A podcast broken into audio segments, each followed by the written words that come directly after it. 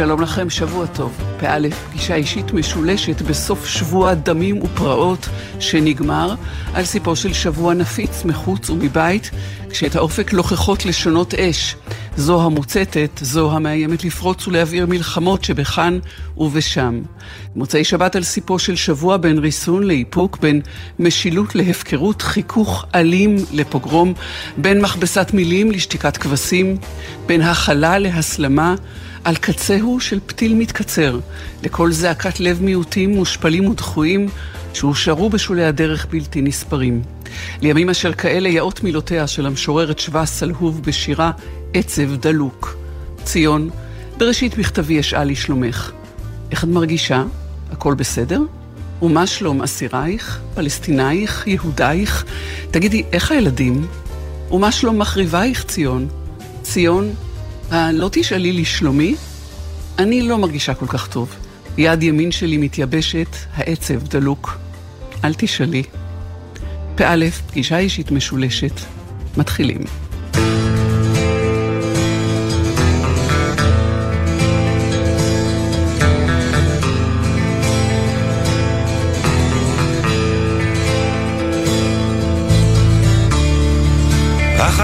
ילדתי זה סיפור רציני. לפעמים אני מת מפחד. מהצל של עצמי מכל מה שסביבי. יש לפעמים רגעים שנדמה. הנה האור בקצה ופתאום זה חושך וגם את כמו כולם שאיבדו את דרכם. תחפשי איזה אור בחושך. תתבגרי, תשתני, הזדקרי ותראי, יש לפעמים רגעים שנדמה, הנה האור בקצה, מפרפר בחושך. שהדלקנו בלילה. לא יגרשו את החושך הקר הזה כל הרוחות שנשבו כל הלילה. לא יכבו את האור בקצה. לא יכבו את האור שעולה בבוקר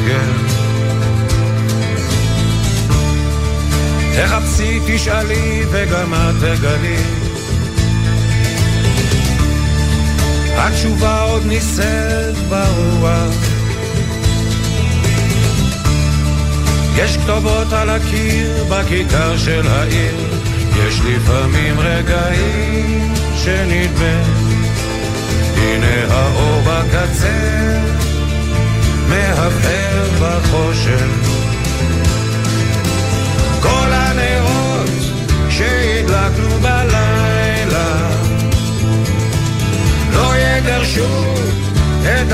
את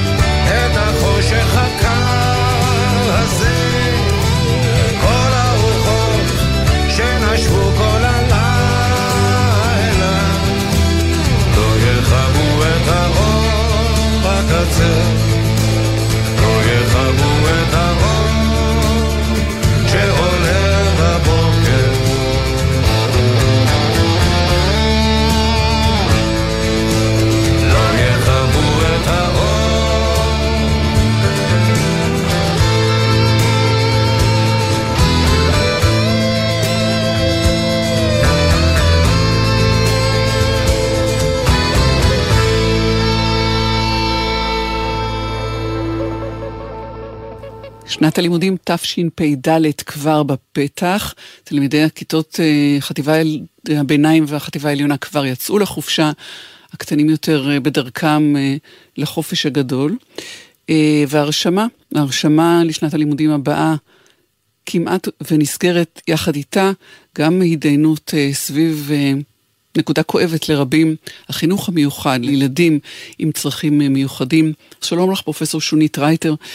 אה, פרופסור אמריטה מן המניין אה, בפקולטה לחינוך של אוניברסיטת חיפה, גם בחוג לחינוך מיוחד. ערב טוב לך. ערב טוב.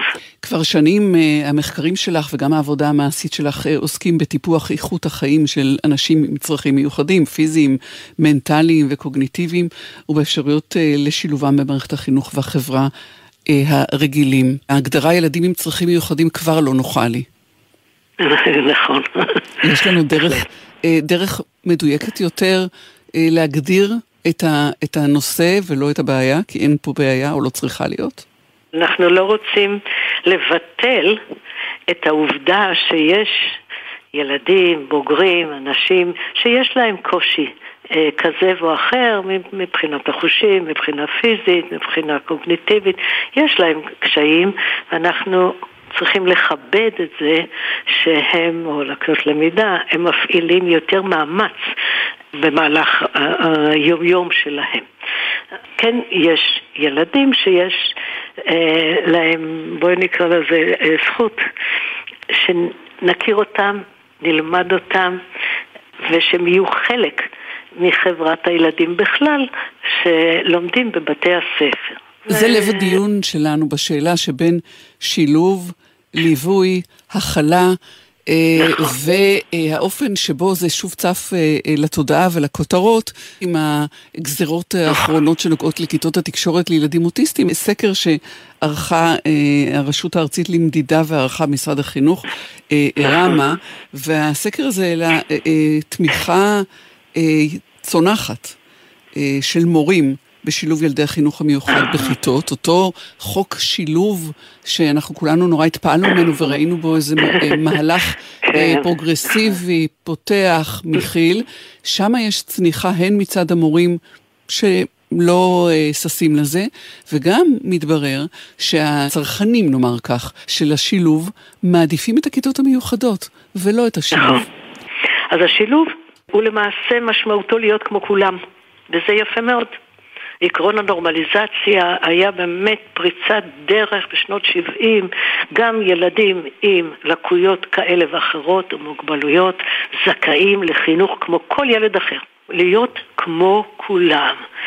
אז המטרה היא הוראה מתקנת, להביא את הילד עם המוגבלות, ללמוד יחד עם אחרים בתי ספר, והוא, אנחנו נוכל לשפץ אותו ולתקן אותו ולהביא אותו מ"אני חולה" לבריא, להיות כמו כולם. Mm-hmm. לכאורה הוא נשמע נכון, שים אותם ילדים רגילים, הוא יהיה כמו ילדים רגילים, אבל המערכת החינוכית היא מערכת מאוד מסורתית, והיא בודקת הישגים. ובכל זאת אנחנו, איך נקרא לזה, אה, כהישגים, אז עולים מדרגות. אה, ואם אין לך מוכנות לעלות את המדרגה הבאה, אז יש פה בעיה. אז צריך לאבחן, הישגים אנחנו גם בודקים, אנחנו נותנים בחינות בגרות, בחינות כאלה ואחרות. ואז הביאו את המילה inclusion. באמריקה זה ממש בחוק נעשה שינוי מ-integration ל-inclusion, וזה יפה מאוד. אז הנה הכלה. קבלת האחר איך הסיסמה הייתה? האחר הוא אני. ויש לנו את המושג השלישי, שאני מקבלת אותו כי הוא מגיע מאנשים עם מוגבלויות עצמם, ואני הצעתי בזמנו את המונח השתלבות ושמחתי לראות שהאגף במשרד החינוך נקרא אגף לשילוב הכלה והשתלבות. Mm-hmm. בהשתלבות יש לנו פעולה של אינטראקציה בין אנשים שהם יכולים להיות שונים. יש לנו פתיחות והכרה בשוני בין בני אדם בכלל. כל אדם הוא עולם ומלואו, הוא סובייקט ייחודי ומיוחד, וככזה אה, אה, הקטגוריות כבר אה, נמסות. אני, להפתעתי, ראיתי שבמסגרת של הדוח, שיש קטגוריזציה היום בין בכיתה בין תלמידים שהם מתקשים ומאתגרים מחד, נניח לקויות למידה, ותלמידים של חינוך מיוחד מאידך. אני, האמת היא שמבחינתי זה קצת הפתעה.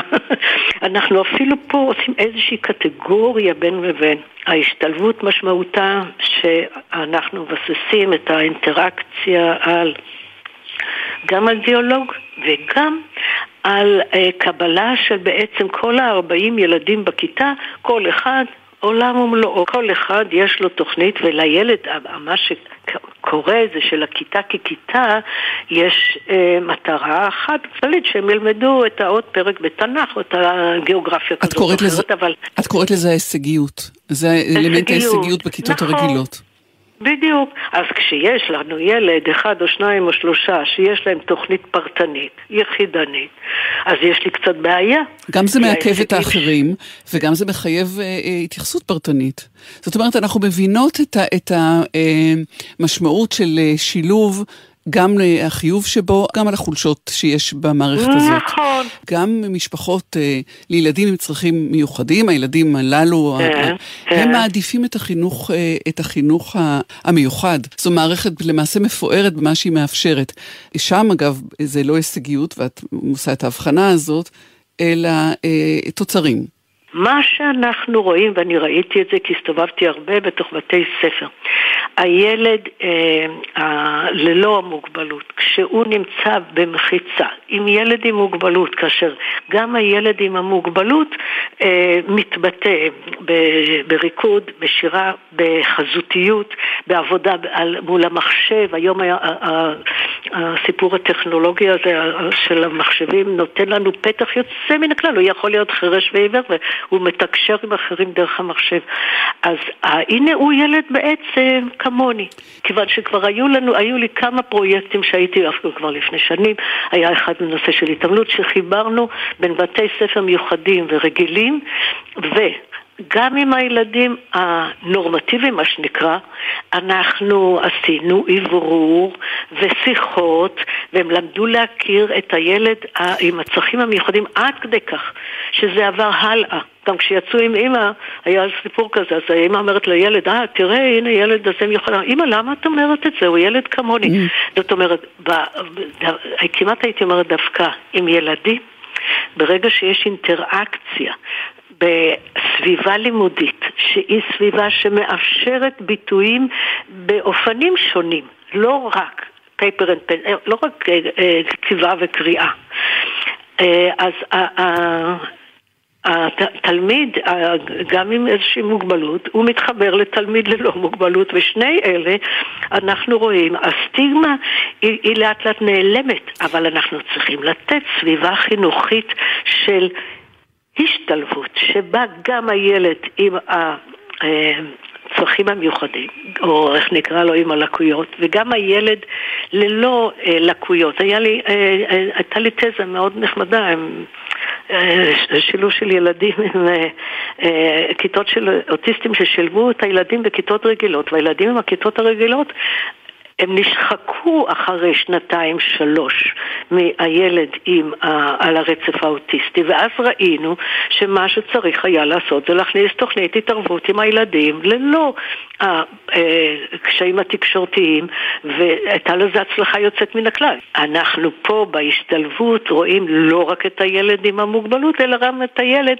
ללא מוגבלות. ואנחנו עובדים עם אלה ואלה, ותוך אינטראקציה, בית ספר חינוך מיוחד בחיפה, בית ספר אה, יסודי רגיל, פעם בשבוע הוציאו, כל הילדים בחרו איזה חוג שהם רוצים משני בתי הספר, ילדים משני בתי הספר היו ביחד, אחרי איזה זמן ראו שצריך לאוורר גם את הילדים ללא מוגבלות בפעילות המשותפת, ריקודים, שירה, אה, מחשבים, אני יודעת, היו שם הרבה מאוד סוגי חוגים, והילדים בחרו לבד, אני... בין אלה ואלה, אבל גם הילד עם הצרכים המיוחדים צריך היה גם איתו לאוורר את החשש, את הפחד, להיות אבל, עם הילד ללא. אבל אני, אני אציע כאן לסיום, פרופסור שונית אה, רייטר, את הרעיון כן.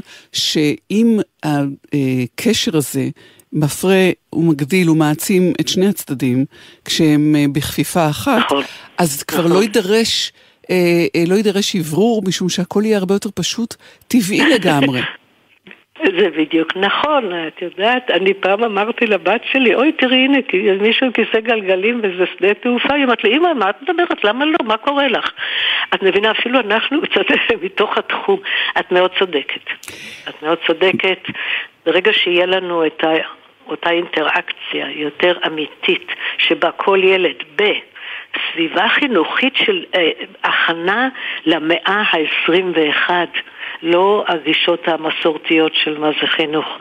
יש לי פוסט דוקטורנטית שזה הנושא של הדינה, היא עושה על שילוב אומנויות בכל אחת ממקצועות הלימודים, והיא עשתה הכשרת מורים בזה, איך אני משלב בהוראה של גיאוגרפיה, היסטוריה, תנ"ך וכולי, ומתמטיקה וכימיה, גם איזה סוג של אומנות, זה יכול להיות בתנועה, זה יכול להיות בציור חזותי, ציור, זה יכול להיות כל מיני דבר, וזה פתרון יוצא מן הכלל להשתלבות באמת, זה כמו שאת אומרת, שבעתיד הסטיגמה הזאת היא תהיה, איך נקרא לזה, בהחלט, אה, אני לא יודעת אם היא תיעלם.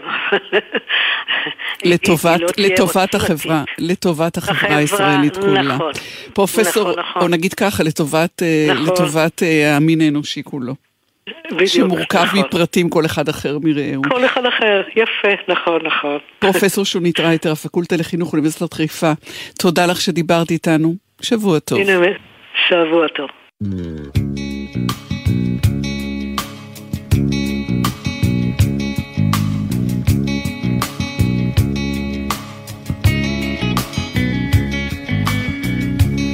לכל צעקה שתצעק מאיש, מישהו באיזה מקום ירגיש.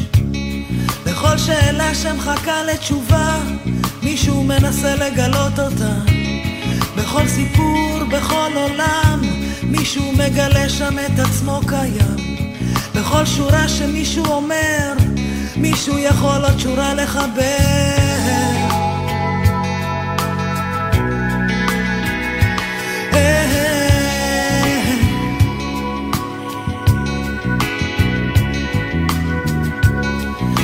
איש ולכל אישה.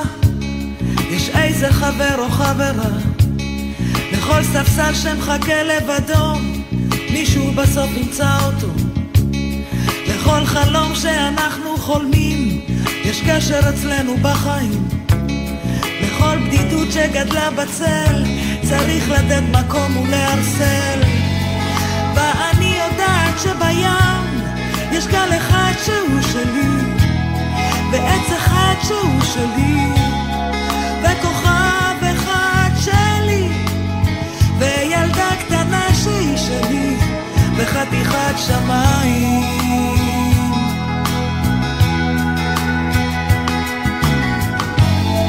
ואני יודעת שבים יש גל אחד שהוא שלי, ועץ אחד שהוא שלי,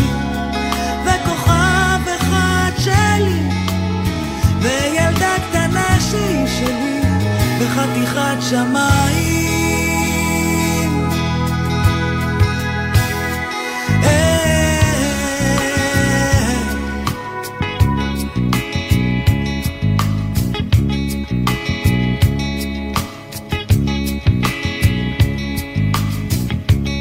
לכל צעקה שתצעק מאיש מישהו באיזה מקום ירגיש לכל שאלה שמחכה לתשובה, מישהו מנסה לגלות אותה. בכל סיפור, בכל עולם, מישהו מגלה שם את עצמו קיים. בכל שורה שמישהו אומר, מישהו יכול עוד שורה לחבר.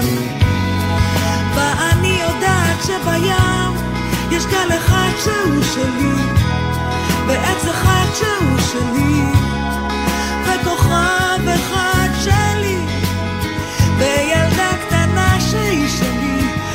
בחתיכת שמיים.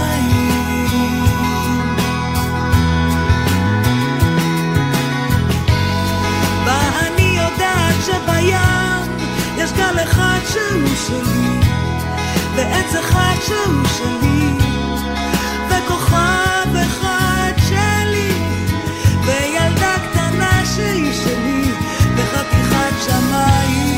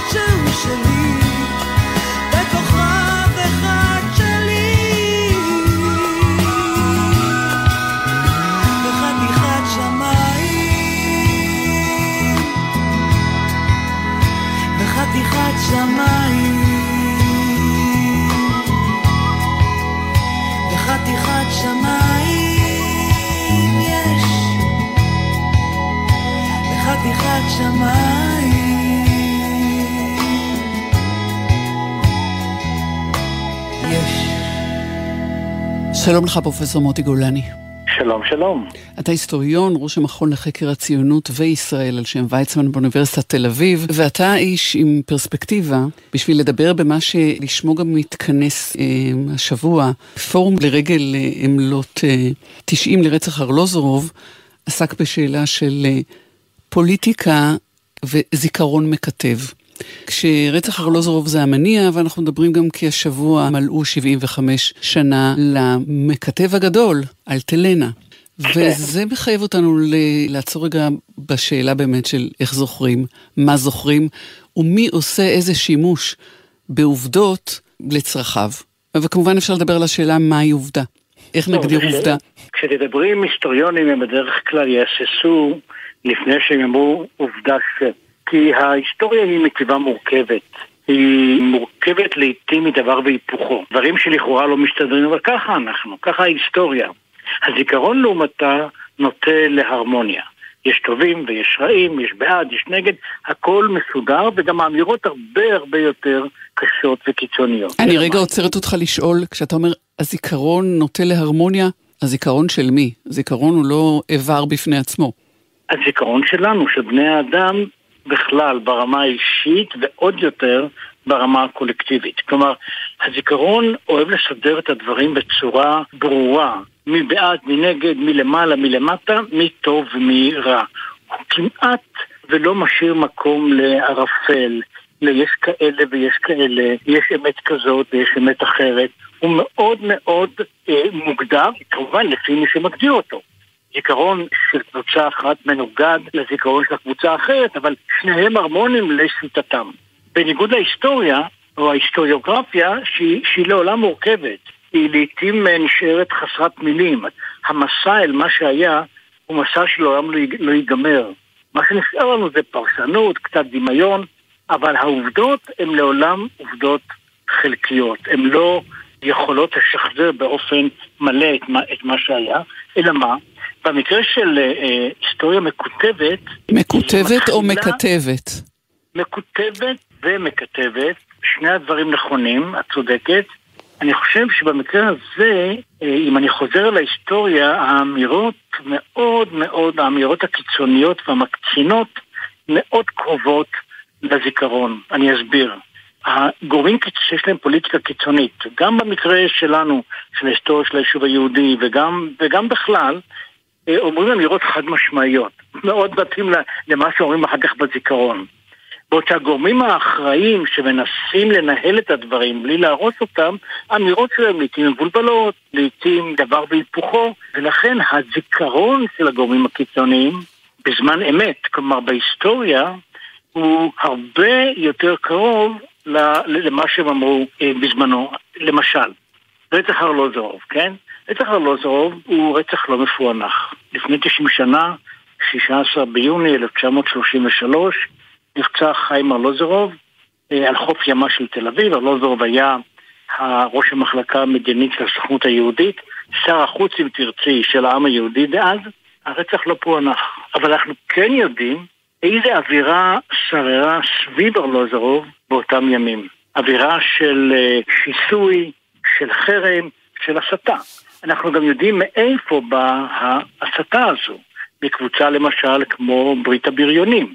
האם הם רצחו את ארלוזורוב? לא. אין לנו שום הוכחה אנחנו עדיין לא יודעים מי רצח את ודאי ארלוזורוב. שלא. ומי שיגיד שהוא יודע, אה, אל תאמיני לו. לא, אנחנו לא יודעים.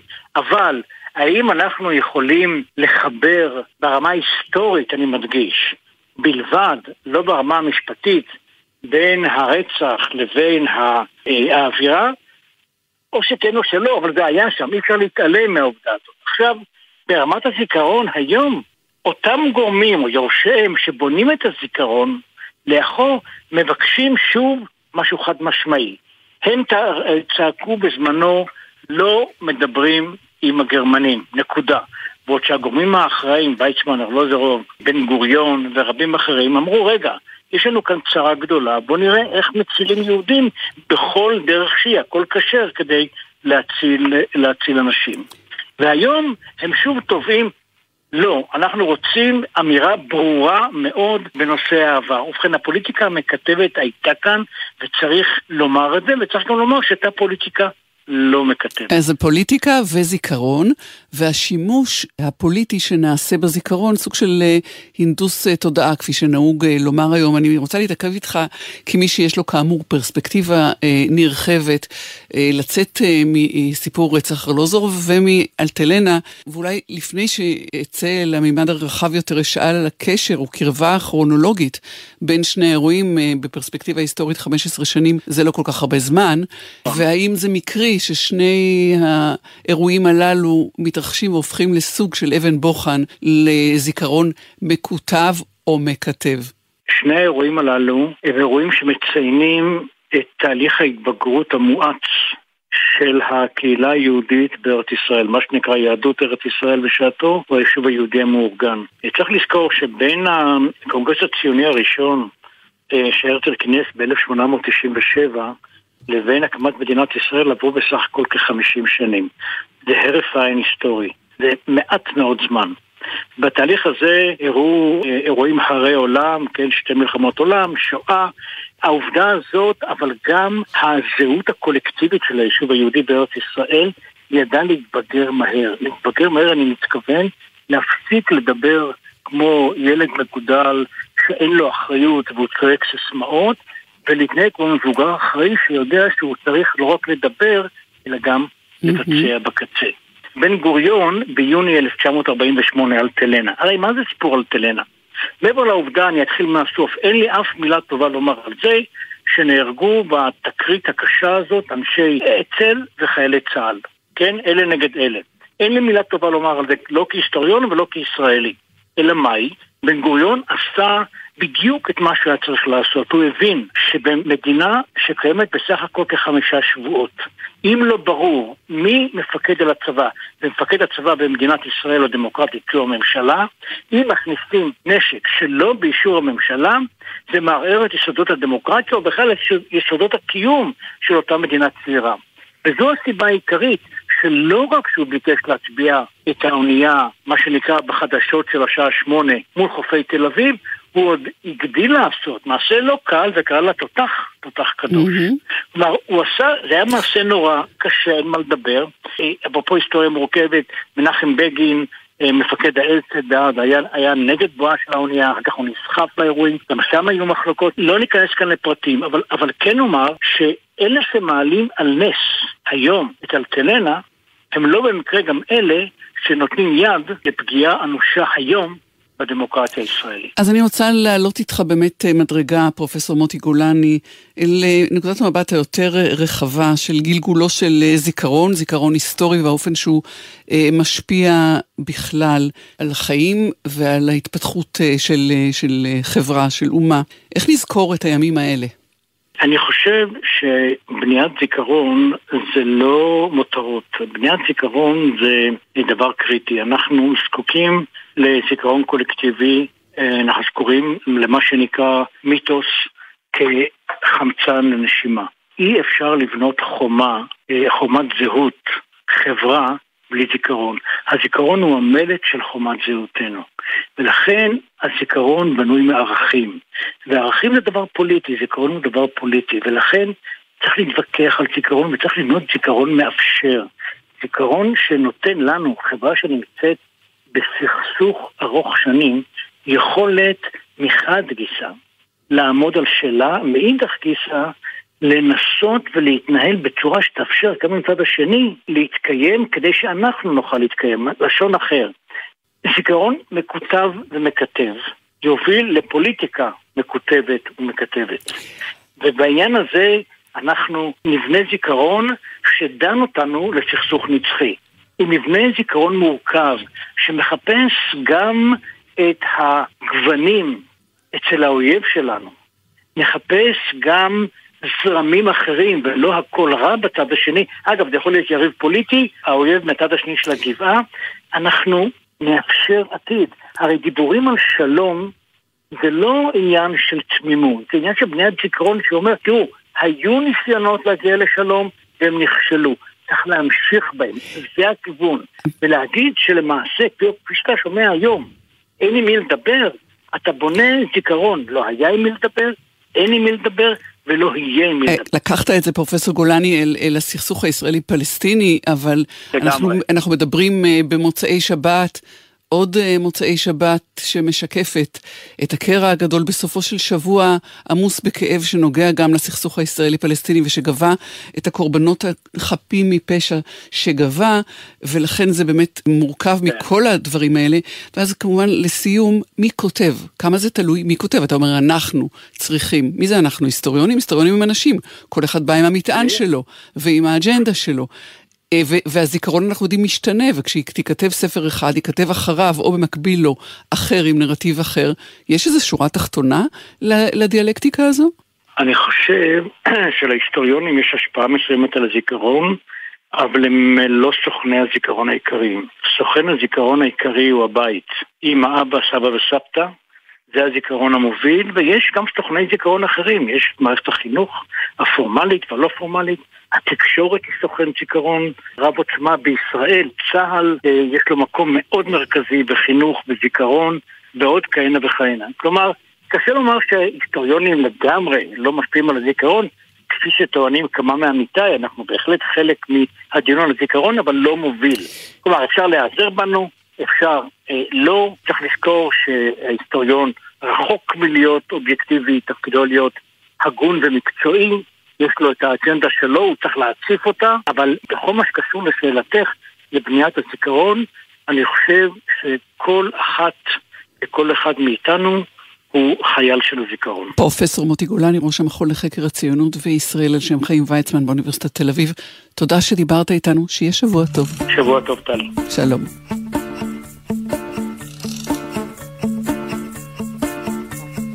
ארץ קטנה עם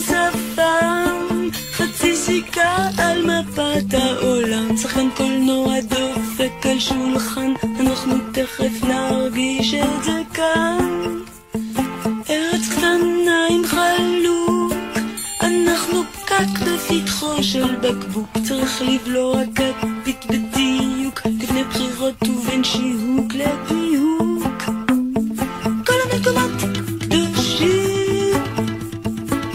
סיכויים קלושים לבנות חיים. אפילו הימים קשים, יותר קשים מיום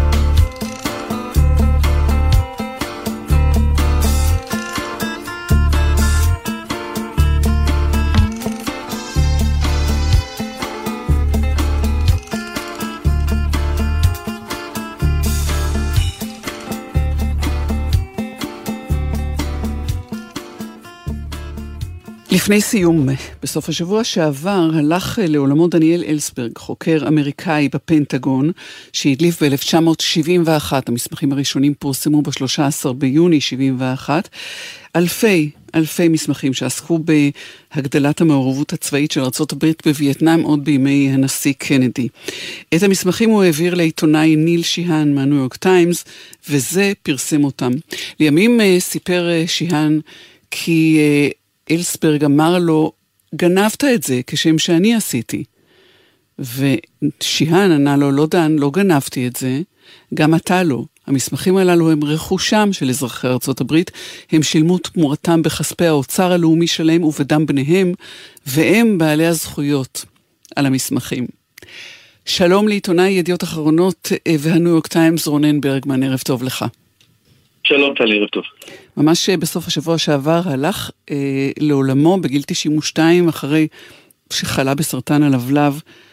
דמות אה, שהיא אגדה, היה בחייו. אפשר להגיד ששינה את ההיסטוריה.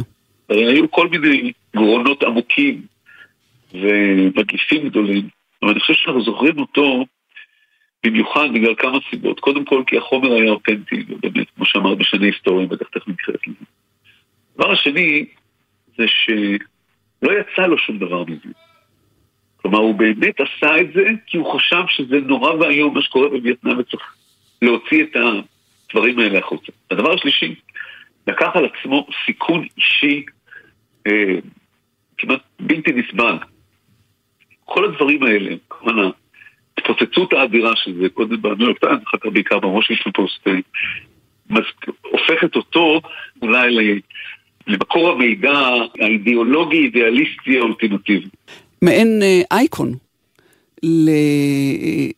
לתופעה ששינתה פנים עם הטכנולוגיה ועם הפלטפורמות שהשתנו, של אה, אה, הוצאה של חומרים מן, ה, מן החושך אל האור, וכפייה באמצעות זה על משטרים לשנות, לשנות מסלול.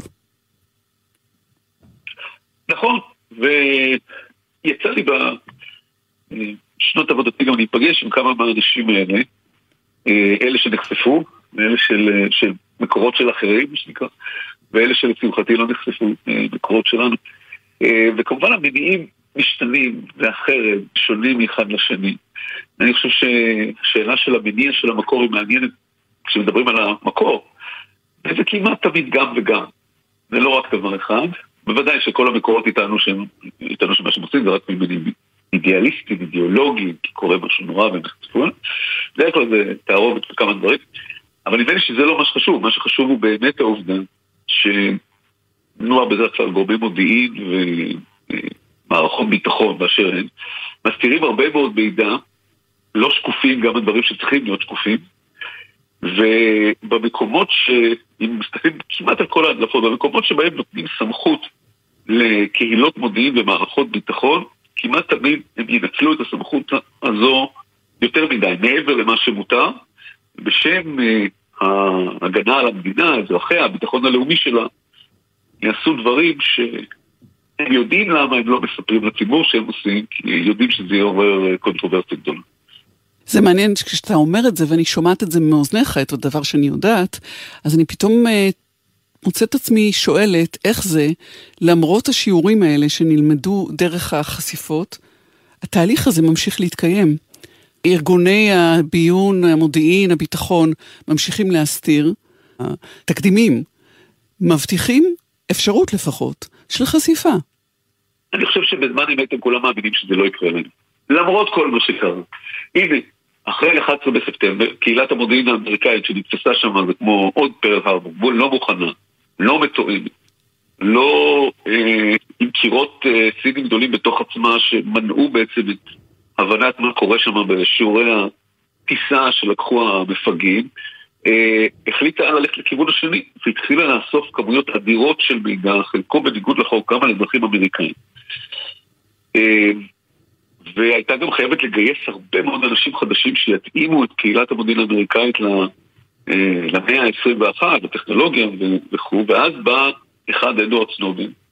גם אותו היה לי הכבוד והעניין הגדול לפגוש להרבה מאוד שעות אה, במוסקבה, אה, ואמר, מה, ש... מה שאתם עושים פה הוא גם לא חוקי והוא גם נורא.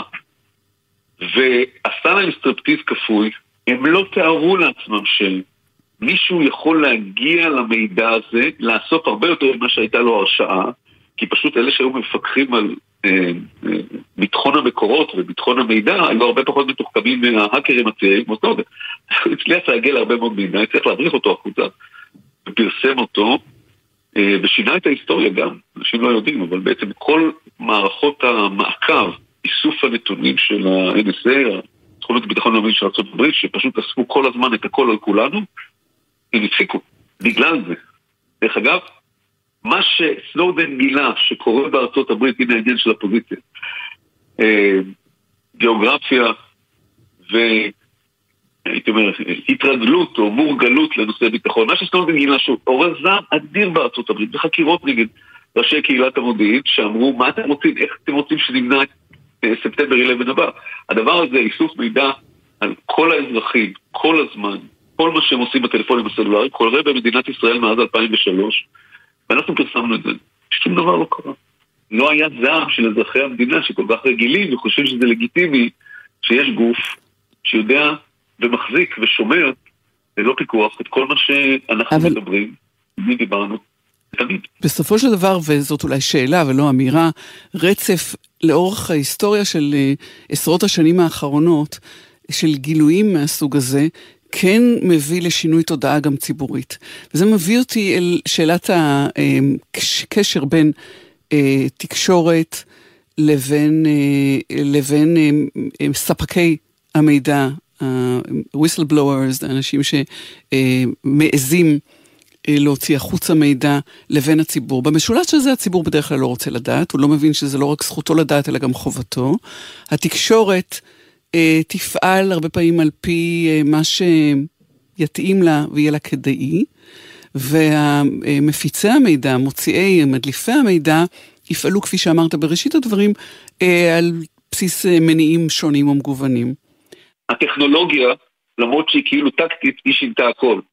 בהמשך לשאלה הקודמת, אם אולי יש לקח שאנשי קהילות מודיעין שרוצים לזמום מזימות אה, למדו זה שהם צריכים לקבל אישור חוקי בתוך הסוכנות שמה שהם רוצים זה בסדר.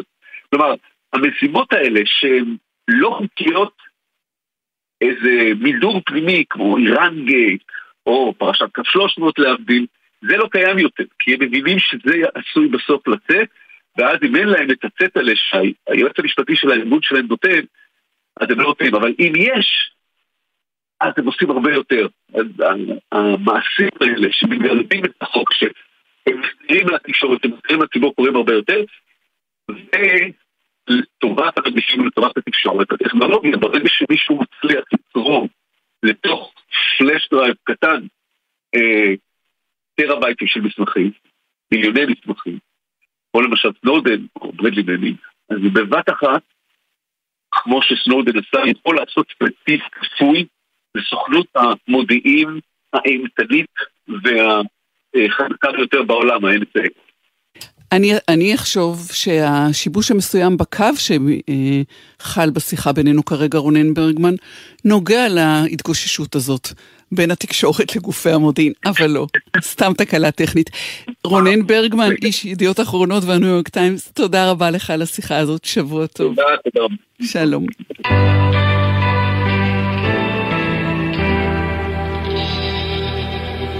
ורדי שפר וטליה בנון צור ערכו איתי והפיקו את המשדר הזה. גלי זר אביב הייתה על הביצוע הטכני, בפיקוח היה גרם ג'קסון.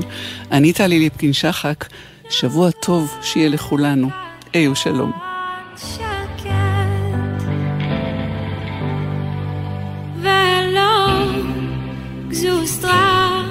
של עץ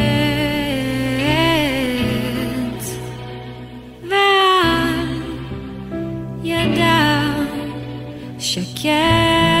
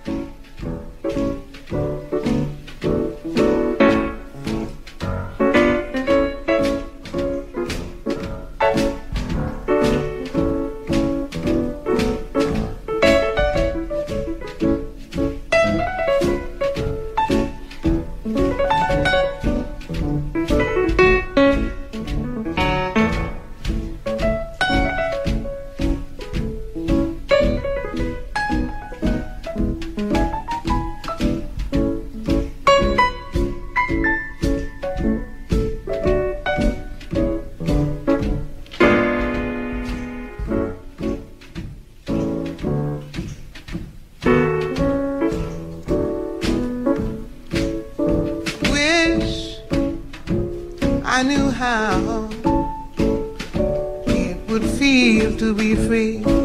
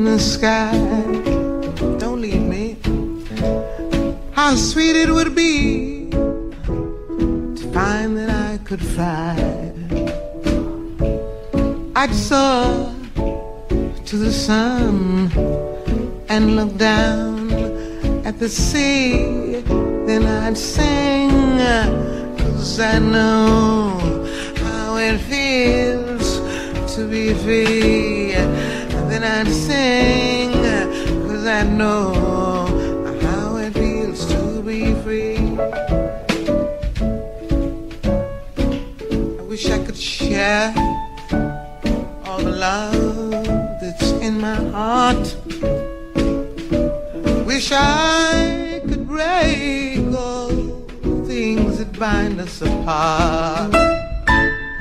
Wish you could know what it means to be me. You'd see, you'd agree. Everybody should be free, cause if we ain't, we're murderous. I could be like a bird in the sky. How sweet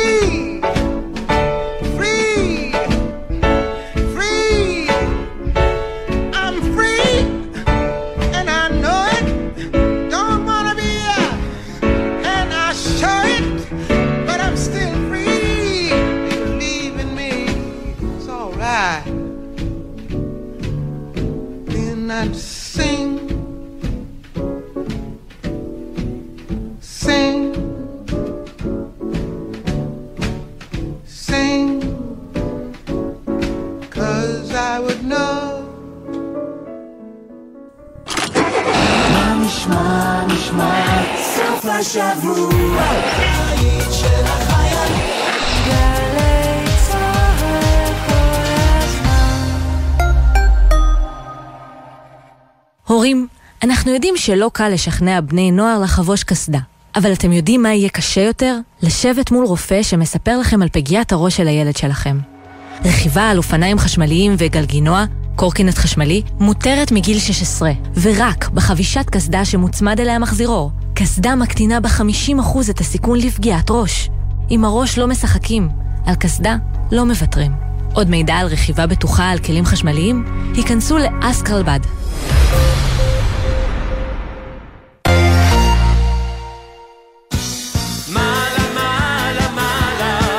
מעלה מעלה, מופע מחווה למלך הפופ צביקה פיק. משתתפים דנה אינטרנשיונל, רותם כהן, מאיה בוסקילה, קובי אפללו, אמרי זיו, מיי פיינגולד, אילנה אביטל, שרי, שימי תבורי וריקי בן ארי, במסגרת מופע הנעילה של פסטיבל אשדוד דנס. חמישי, תשע בערב, אמפי אשדוד, ובקרוב בגלי צה"ל. אתם מאזינים לגלי צה"ל.